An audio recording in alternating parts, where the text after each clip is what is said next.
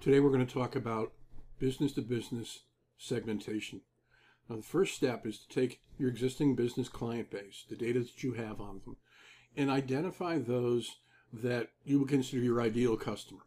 The maybe the, the, the highest in revenue, the most uh, orders in a year, most profitable, however you want to define it. Identify those folks, and then the next step would be to go to one of these data houses like Experian, InfoUSA, Dun & Bradstreet, Sales Genie, and append their data to yours.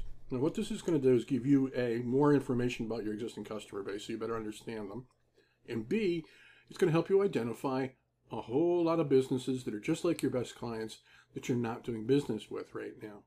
Now, the next step in this process is what's going to be the important one, and it's going to take time, going to take some effort, but it's really important you know how complex the business buying process is.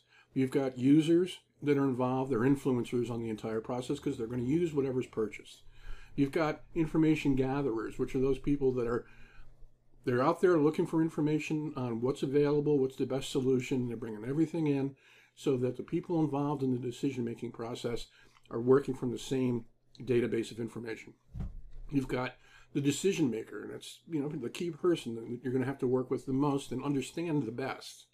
And then you've got the buyer, probably someone in purchasing. They handle the purchase orders and the whole nine yards there. You got to understand all these people because they're all involved.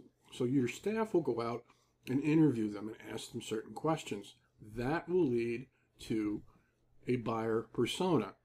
This is just an example. You may want different information in yours, but this is one that we've done for uh, other businesses in the past, and it's a good starting point. Go to the website and read the blog post. You'll have a longer list of questions that you might want to ask these people, and you may come up with a different format and different information you want to put on your form. But you can see here on one side underneath this picture, the type of business he's involved in, title, job title, who he reports to, level of experience in, in buying these types of products. This was done, by the way, for um, uh, computer company, software company that was working with manufacturing firms, so it leans in that direction. Um, in the center section, the center column, what are their goals, their challenges, what drives their purchase, and, and what are the barriers to their purchase? You need to understand these things. That's their wants, their needs, their expectations, their perceptions, their fears. It'll identify the hot buttons you need to hit the objections you may run into, all the important things that you need to have in your communications. On the right side, you've got content preferences, and it breaks it down into themes, content types, and channels. Now, the themes are the topics they need to hear the most about.